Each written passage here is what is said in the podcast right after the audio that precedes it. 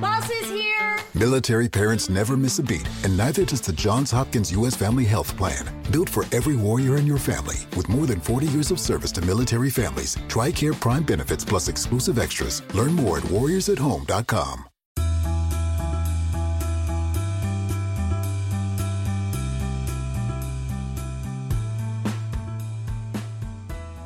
Bueno amigos, ¿alguna vez se han preguntado por qué emprender en Perú? ¿Por qué emprender en Latinoamérica? ¿Alguna vez no han tenido este pensamiento de es muy difícil emprender en Latinoamérica, pero si estuviera en Europa, si estuviera en Estados Unidos, todo sería mucho más fácil?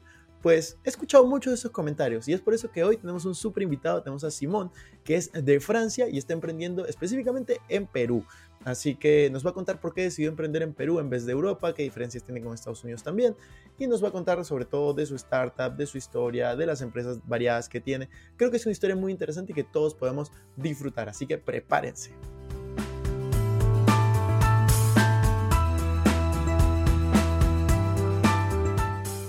Hola amigos, ¿cómo están? Bienvenidos a un nuevo episodio de Invertir Joven. Mi nombre es Cristian Arens y les doy la bienvenida.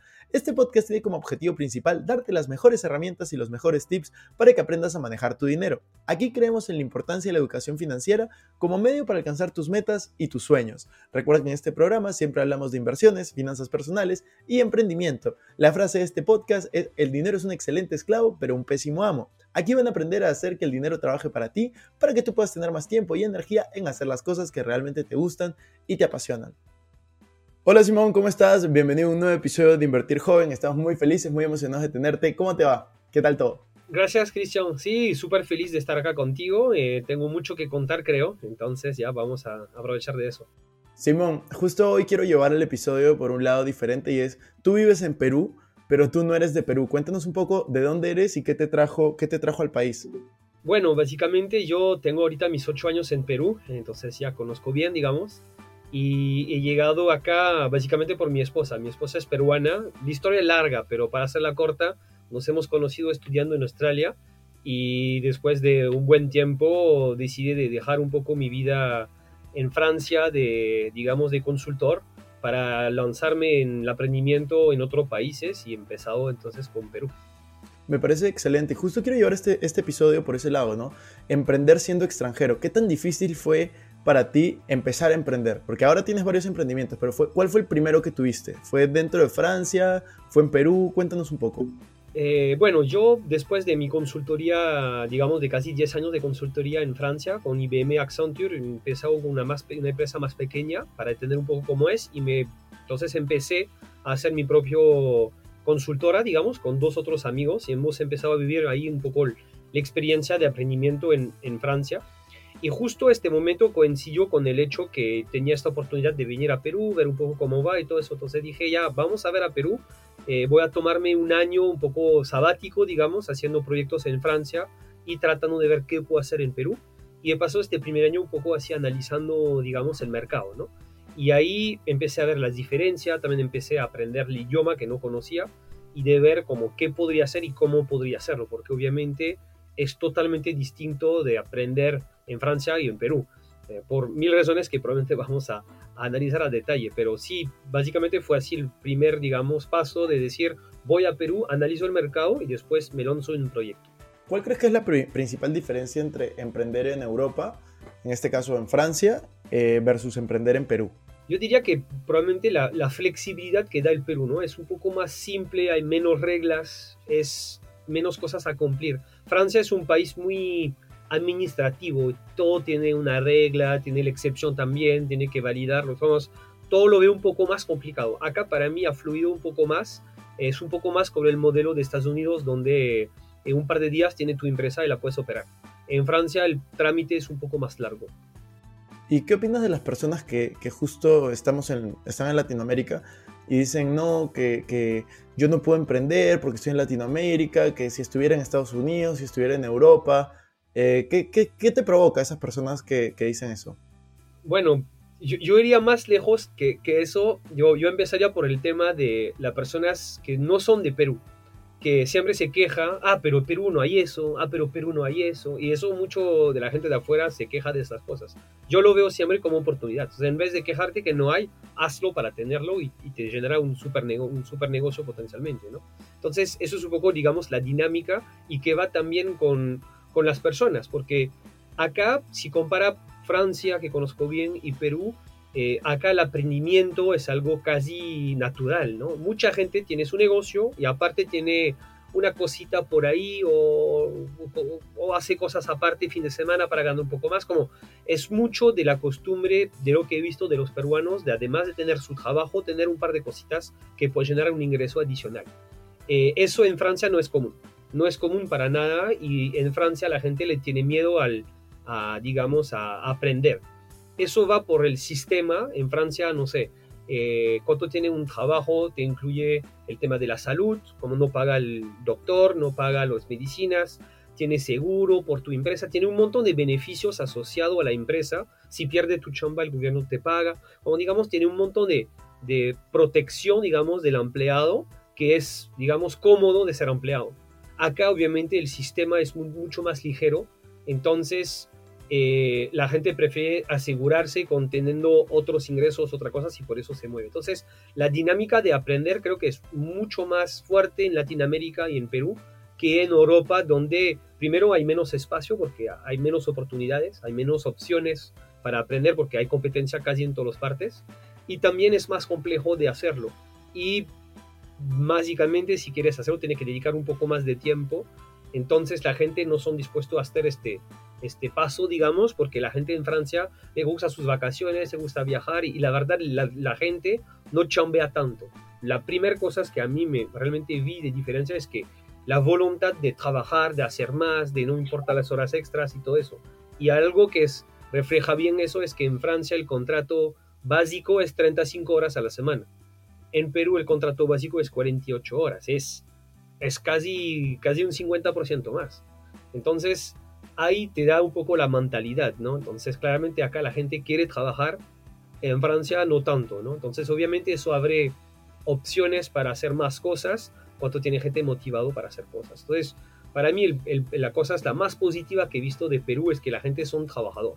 Como la gente quiere trabajar, quiere crecer, y eso realmente en Francia es difícil conseguir personas que tienen esta dinámica. Te hablo más de puesto relativamente simple, no de los managers y todo, porque ahí es diferente, pero si hablamos, digamos, del, sueldo mínimo o, la gente que gana en Perú entre 950 y 1500, son gente que a mí veo de calidad, que cuando en Francia son gente que son más difícil a manejar, que no le importa mucho el trabajo.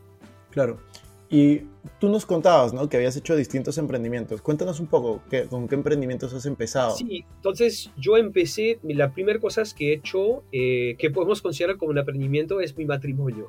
Me casé acá y yo quería hacer todo, porque como no trabajaba, entonces importé vino de Francia, importé queso de Francia, eh, he visto acá como contactar, contactar a las, contratar a las personas. Entonces fue mi primer realmente, eh, digamos, eh, aprendimiento, porque realmente fue comprar, eh, gastar y ese presupuesto, analizar. Entonces fue la primera experiencia que he tenido, que fue muy interesante. Eh, y también he importado vino para hacer eso. Entonces me permito de ver un poco la dinámica de las importación, cómo funcionaba. Y al final, hoy día sigo importando queso, ¿no? Estoy importando queso de, de alta gama que yo vendo a, a un supermercado, a una caña de supermercado acá en Perú.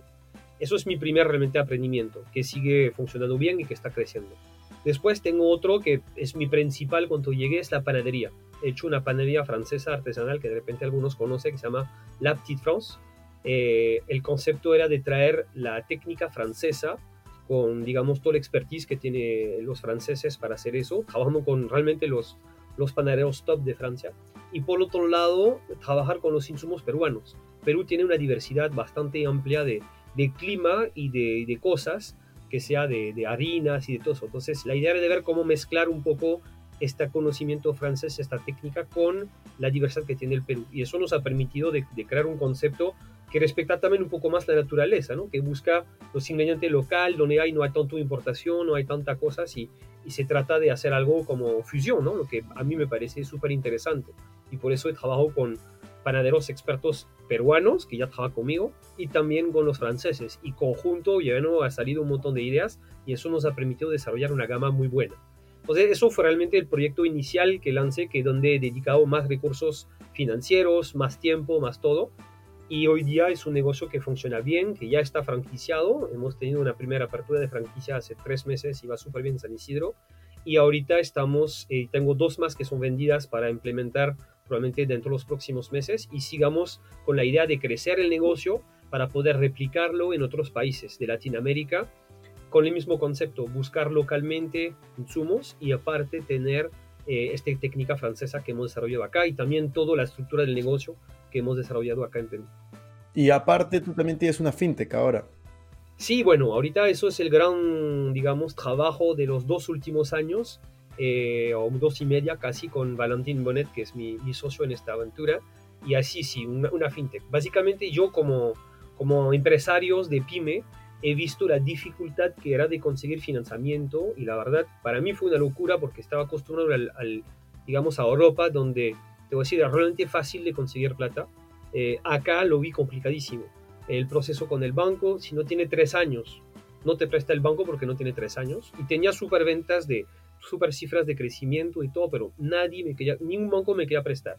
Y después de casi dos años, el banco me ha dicho, ya te puedo prestar, pero muy poco en una tasa de 25% o más, casi 30%, como una locura para mí porque no, no estaba acostumbrado a todo eso. Entonces, y también la atención que me daba el banco era como no, no me importa tu negocio, ¿me entiendes? Como cero, tenía gente al frente mío que no conoce nada de negocio. Entonces ahí para mí me siento un poco resentido y dije, es algo raro que, que debe pasar a mucha gente. Entonces empecé a hablar con otros empresarios y todo, y claramente fue un poco el feedback que he tenido. Entonces dije, acá sacar un, un negocio alrededor de eso, de, cómo ayudar a las pymes, yo creo que es bastante interesante. Entonces empecé a investigar eso y tenía en Francia amigos que tienen una empresa que se llama Les Entrepreneurs, que es una plataforma de financiación participativo, igual que hemos reproducido con Inversiones. Entonces fue ahí trabajar con ellos eh, para entender un poco cómo es el negocio, cómo va, la verdad súper interesante y definitivamente me pareció muy interesante porque en Perú, a la diferencia de Europa, lo que llamamos el spread, que es la diferencia entre las tasas pasivas y activas. Básicamente, si te vas al banco y te dice yo tengo 10 mil dólares, quiero invertirlo, te va a dar 2, 3, 4% sobre tu, tu inversión.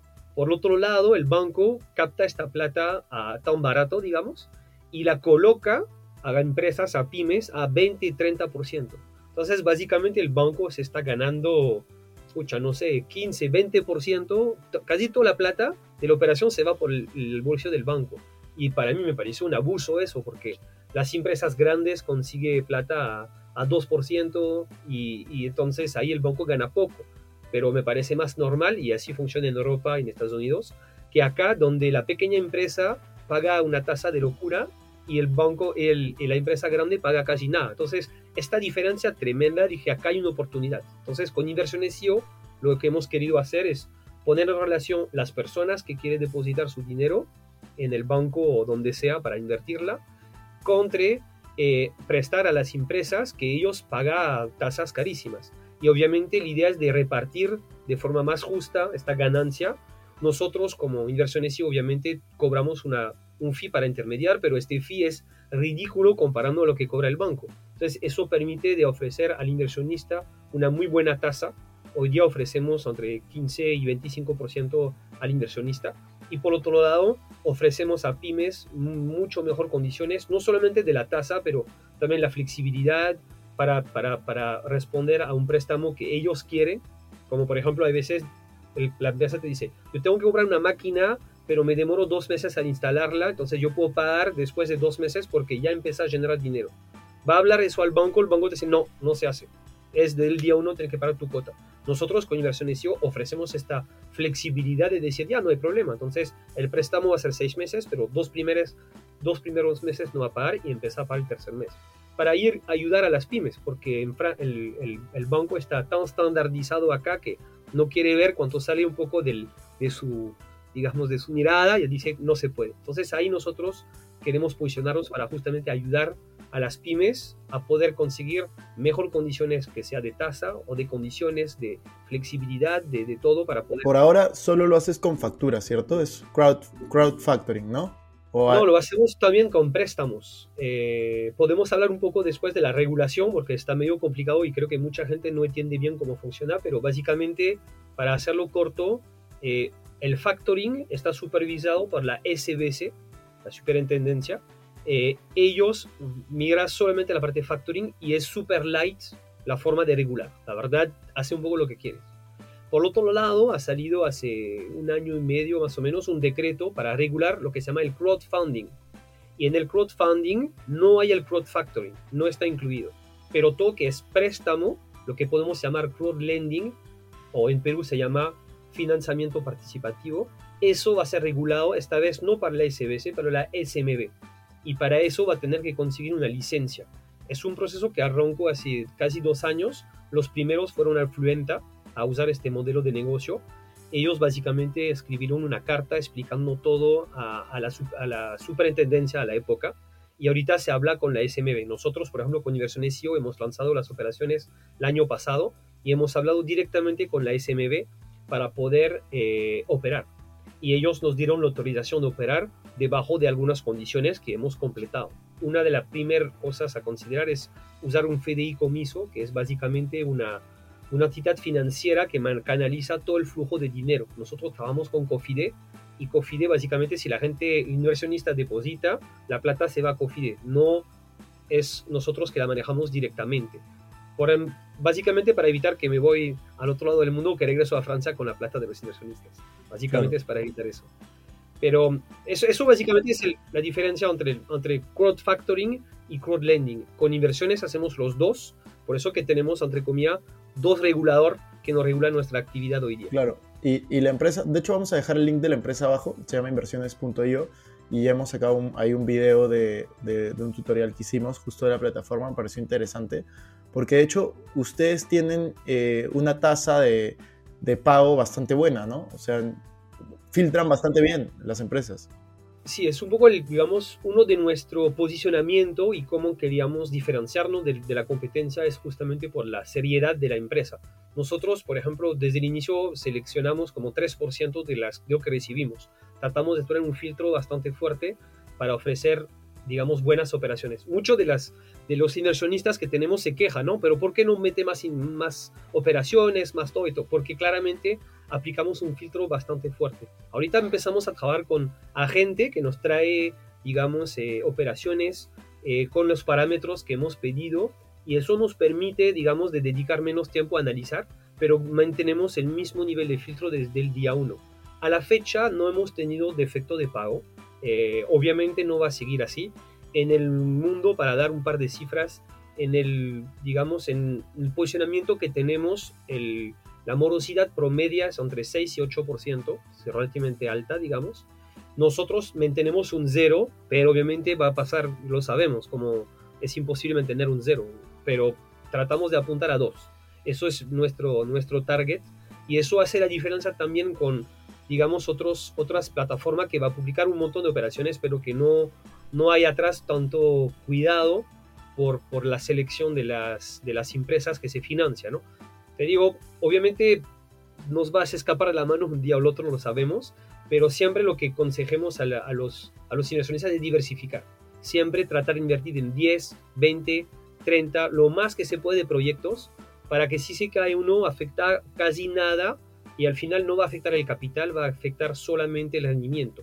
Y eso es lo que sugerimos a todos nuestros clientes, pero para insistir, sí, ahí es realmente donde nosotros eh, conseguimos bastante tiempo y esfuerzo y trabajamos con Alfonso Gavilano, que es el ex VP de riesgo de BCP, que ya se jubiló y que hemos jalado para trabajar con nosotros y él nos ayuda también a hacer esta selección un poco más drástica, digamos, de las operaciones para seleccionar y publicar solamente las operaciones que realmente creemos que se va a pagar.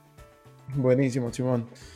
La verdad me parece, me parece increíble. Y tú con esta historia, ¿no? Y con esta empresa, con todo lo que está pasando por, por tu vida, los cambios que has hecho, eh, tengo una palabra y me gustaría que me digas qué, qué, significa para ti, o sea, cómo la tomas, y esa palabra es fracaso.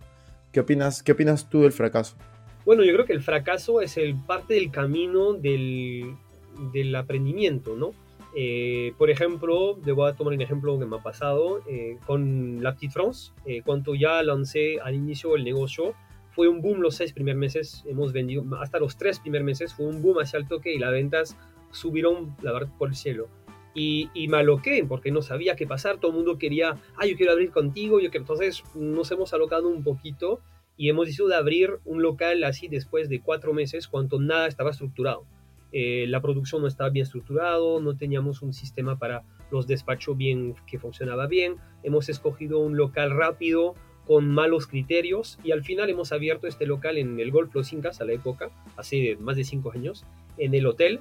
Y al final no fue un fracaso porque funcionaba, estaba bien, eh, no tenía una super rentabilidad, pero funcionaba, pero no tenía potencial de crecimiento, teníamos costo fijo muy alto, era una zona que no puede recibir mucha gente, había una congestión del tráfico, como por mil razones no funcionó. Y al final hemos decidido cerrar el local después de un año, eso nos ha costado, la verdad, bien caro, digamos, pero fue todos los, todas las cosas de ver todo lo que he hecho mal, ¿no? Entonces apunté todo y me demoré casi cuatro años para abrir un siguiente local. Y este local que hemos abierto es un golazo desde el, casi el primer mes. El, hemos hecho 15 días y, el, y después de 15 días ya funciona súper bien. Y ahorita va súper bien. ¿Por qué? Porque todo este fracaso aprendí y, como un checklist, ¿no? fracaso, uno, fue eh, mal ubicado. Número dos, faltaba la logística. Número tres, tenía mi lista de cosas a mejorar y por este local me aseguré que todo estaba hecho la checklist y me ha permitido de tener un éxito. Entonces yo creo que, y eso lo puedo dar ejemplo con mil cosas que hemos hecho, pero yo creo que es un poco la dinámica, y más aún con las startups, lo que se llama un poco el lean, como la metodología lean, que es probar, equivocar, rehacer, probar, equivocar, rehacer. Y eso es un, digamos, una dinámica creo que es muy importante por un negocio, de siempre ajustar y cambiar su modelo de negocio para siempre adaptarlo al mercado. Y el mejor ejemplo fue durante la pandemia. Todas las empresas que no tuvieron esta flexibilidad o manejar de hacer, de poder adaptarse y cambiar rápido, fracasaron. Y hay un montón de ejemplos hoy día que empresas que ya cerraron del mismo sector, ¿ah? algunos que cerraron y algunos que siguen vivos. Entonces la idea siempre es de aprovechar de todos los fracasos que has hecho para poder girar y cambiar un poco rápido tu, tu estrategia. ¿no? Nosotros, por ejemplo, hemos pasado de a ventas online en menos de una semana. Y eso claramente ha salvado el negocio, porque todo la cliente que nos compraba diario quería comprar, pero como no había tienda, no podía comprar. Y como hemos puesto ese sistema de delivery al toque, eso nos ha permitido de, seguir captando hasta más clientes. Entonces al final lo hemos visto como una oportunidad, pero siempre hay que tener este, este chip de poder hacer como estos sprints o la método ágil de, gestión de proyecto también se maneja así, ágil, que es decir, lo hacemos, nos equivocamos, hacemos otra cosa. Y, y no invertir mucho al inicio, pero hacerlo. Porque mucha gente te va a decir a qué definir el estudio de mercado, a qué pensar, al plan, al business plan, a qué hacer y eso. Y es como tres meses craneando tu estrategia y al final fracasa el día uno. Claro, es todo tema de probar. Es todo tema de probar, de experimentar, de salir adelante y, y, como tú lo dices, ¿no? Eh, aprovechar estos problemas, estas crisis y tomarlo como oportunidades. Así es. Simón, últimas tres preguntas. La, esta pregunta es, es diferente, te voy a cambiar de tema, son preguntas que me gustan hacer de curioso, de curioso en verdad. Es, si tuvieras 100 dólares, solo 100 dólares, eh, no tanto para invertir, sino comprar algo, ya sea, voy a inventar una billetera, eh, no sé, una cámara. ¿Qué le recomendarías a alguien que tiene 100 dólares de hacer con su dinero? Eh, para mí yo creo que 100 dólares es difícil realmente de definir qué comprar si no tiene tu objetivo, porque creo que la inversión la, la, la, linkeo bastante a qué quieres hacer, ¿no? Eh, quiero hacer multimillonario, entonces la estrategia va a ser diferente de yo quiero hacer algo tranquilo para vivir con mis hijos, con mis cosas y todo. Entonces yo creo que antes de definir qué voy a hacer con mi plata, yo creo que hay que definir cuál es mi objetivo, mi estilo de vida, cómo quiero vivir a futuro, cómo tratar de planificarse un poco y en base a eso tomar la decisión, ¿no? Por ejemplo, no sé, si te gusta tu tiempo libre, tu actividad, tú, y entonces de repente estos 100 dólares la puedes dedicar a, a comprarte, no sé, una cámara o, lo que sea, un, o una, no sé, algo para relacionado o de repente hacer un curso para poder hacer tu hobby y de repente que toma más espacio en tu vida y todo eso. Si tu vida es de, no sé, de crecer y de tratar de ver cómo, cómo, cómo, cómo ser, digamos, más rico, etcétera, entonces de repente, de repente vale la pena invertirlo, dividirlo en 10 dólares, 10 de 10 dólares, invertir un poco en criptomoneda, un poco en la plataforma, un poco tal y un poco tal, para ver cómo funciona el mundo de las finanzas, dónde te va mejor para después enfocarte. Pero siempre con la lógica de decir, yo tomo lo que tengo, que tengo 100, 10 o, o 1, pero tratar de ver cómo repartirlo, cómo tratar de ver para, para ver dónde, es, dónde quiero ir. Porque siempre con la misma lógica de probar, yo creo que es importante de hacer para ver si te gusta o no te gusta. Porque te digo, el plan de decir, y eso creo que es un problema también que tiene mucha gente de la es, escoger tus estudios, la universidad, tal lugar, tal lugar o tal lugar. Es difícil de escoger una carrera si no ha trabajado, ¿no? Entonces... Totalmente, yo, yo, yo estoy de acuerdo ahí, hay que, hay que ver cómo, cómo invertirlo. Y yo creo que también la educación puede ser una, una muy buena alternativa dependiendo de los objetivos de cada persona.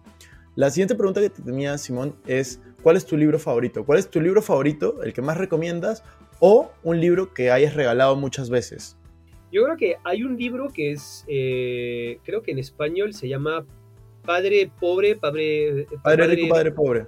Sí, es, es un libro que, que, me parece interesante porque te cambia un poco el chip. Como es un, es un libro que te hace pensar de forma diferente de la, de la normal. Al menos yo cuando vino con mi mentalidad europea y acá claramente la mentalidad es diferente. Pero este libro me ha hecho cambiar un poco el chip. Y el mejor ejemplo es la casa, ¿no? La casa, todo el mundo está obsesionado, digamos, y más aún creo en, en Europa o, o, en Francia, para ser dueño de, de donde vives, ¿no? Es como un objetivo de vida. Y la gente se va a meter un crédito de 25 años al encima y se va, como digamos, estar en la cárcel por vida porque tiene que pagar todos los meses este cosas. Entonces, eso te hace pensar este libro que de repente no es la mejor decisión que puedes hacer con el dinero de comprar un depo. De repente mejor de usar eso para invertir, para tratar de crecer tu, tus ahorros, para todo eso, y al final, dentro de un par de años, 10 años, de repente comprar tu casa si crees que es necesario, porque tu plata no va a crecer con tu, con tu vivienda, que si la invierte en un negocio o algo así, sí, eso puede crecer rápido. Entonces, como siempre, ¿cuál es tu objetivo? ¿Dónde quieres ir? Pero leer este libro permite de, de, de, de ver un, una forma de pensar que a mí me pareció distinta y bastante interesante. Genial, Simón. Y la última pregunta es, ¿en qué inviertes tú tu dinero? ¿Dónde está tu dinero? En, nos has contado de tres negocios. Sí. Así que cuéntanos cómo está dividido tu portafolio. A mí me gusta mucho hacer negocios, me gusta hacer proyectos. Entonces, yo básicamente, yo no invierto mi dinero, solamente lo invierto con mí mismo, con yo mismo.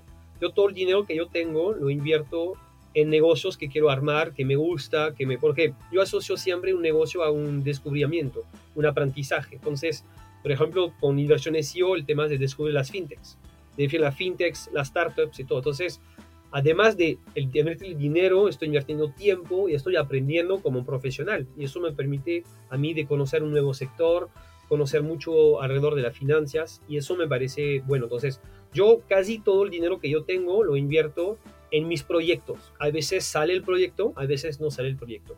Pero diría que algo más es que también en, en propiedad. Yo creo que el inmobiliario, si no es una inversión, porque al final te genera un montón de costos asociados, eh, te permite de separar un poco, digamos, tu mundo profesional y tu mundo personal. Entonces, cada vez que tengo un poco de excedente o no, lo que sea, trato de pagar los préstamos que tengo para, para vivienda o de repente, como ahorita, tratando de ver una inversión por un, por un DEPA que voy a alquilar o algo así. Porque el día que te va mal todos los negocios y que la crisis y todo lo que sea, siempre tiene este valor que a 10 años el inmobiliario en todos los países del mundo está subiendo. Me puedo hablar de repente de Venezuela o algo así, que bueno, hay un problema y todo eso, pero la mayoría de los países el precio del, del, del, del inmobiliario crece. Entonces ahí yo creo que siempre es bueno de, de, invertir un poco ahí. Después, obviamente, el tema del oro, el tema de, de las acciones en bolsa, todo eso, pero de, personalmente lo que a mí me gusta hacer es de aprovechar dinero que tengo para armar nuevos proyectos, nuevas negocios. Eso es lo que me gusta.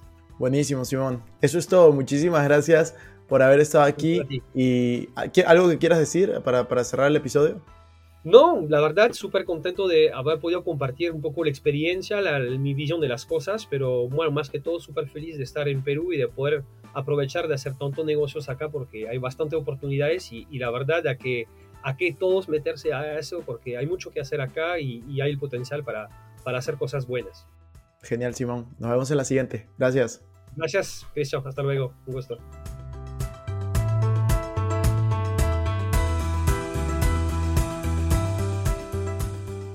Bueno amigos, eso fue todo por este episodio. No me quiero ir sin antes invitarte a que te suscribas a mi canal de YouTube. Me puedes encontrar como Cristian Arens. También a que me sigas en Instagram como Arens Cristian y que te unas a todos nuestros grupos gratuitos que van a estar en la descripción. No te olvides también de visitar nuestra página web invertirjoven.com, donde van a encontrar artículos de finanzas personales, inversiones y emprendimiento. Si nos estás escuchando desde Spotify, no olvides ponerle follow para no perderte ningún episodio. Y si estás en iTunes, ponle 5 estrellas y deja tu comentario. Sería genial también que puedas compartir este episodio para poder ayudar a más personas. Muchas gracias por estar aquí, conmigo hasta la próxima semana y recuerda que la frase de este programa es, el dinero es un excelente esclavo, pero un pésimo amo. Hasta la próxima.